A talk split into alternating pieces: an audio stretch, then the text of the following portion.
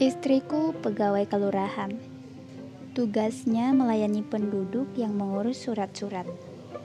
Tugasku, ya memasak jika tidak ingin kelaparan sepulang dari pasar. Seraya menunggu nasi tanak, aku menjerang air. Sepertinya kopi sanggup mengobati kepalaku yang sejak sepekan lalu dijajah Eros. Seekor kecoa terbang, hinggap di dinding, lalu terbang lagi tepat ke arah mukaku.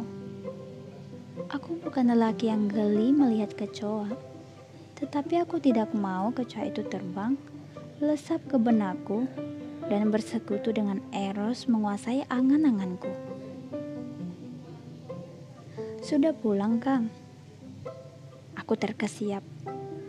Keringat dingin seperti butir-butir jagung jatuh satu-satu di alisku. Tengkuku serasa ditempeli es batu. Lututku seakan-akan kehilangan sendi. Pasar sepi, Neng. Untung suaraku tidak gemetar. Jika tidak, firasat istriku bakal mencium sesuatu yang aneh berkecamuk di kepalaku. Bangsat. Suaranya lirih.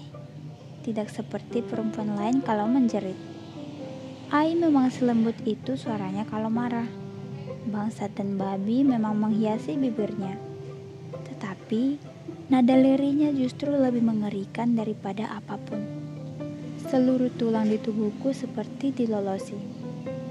Aku persis seperti copet yang dua hari lalu gelagapan dikepung pedagang.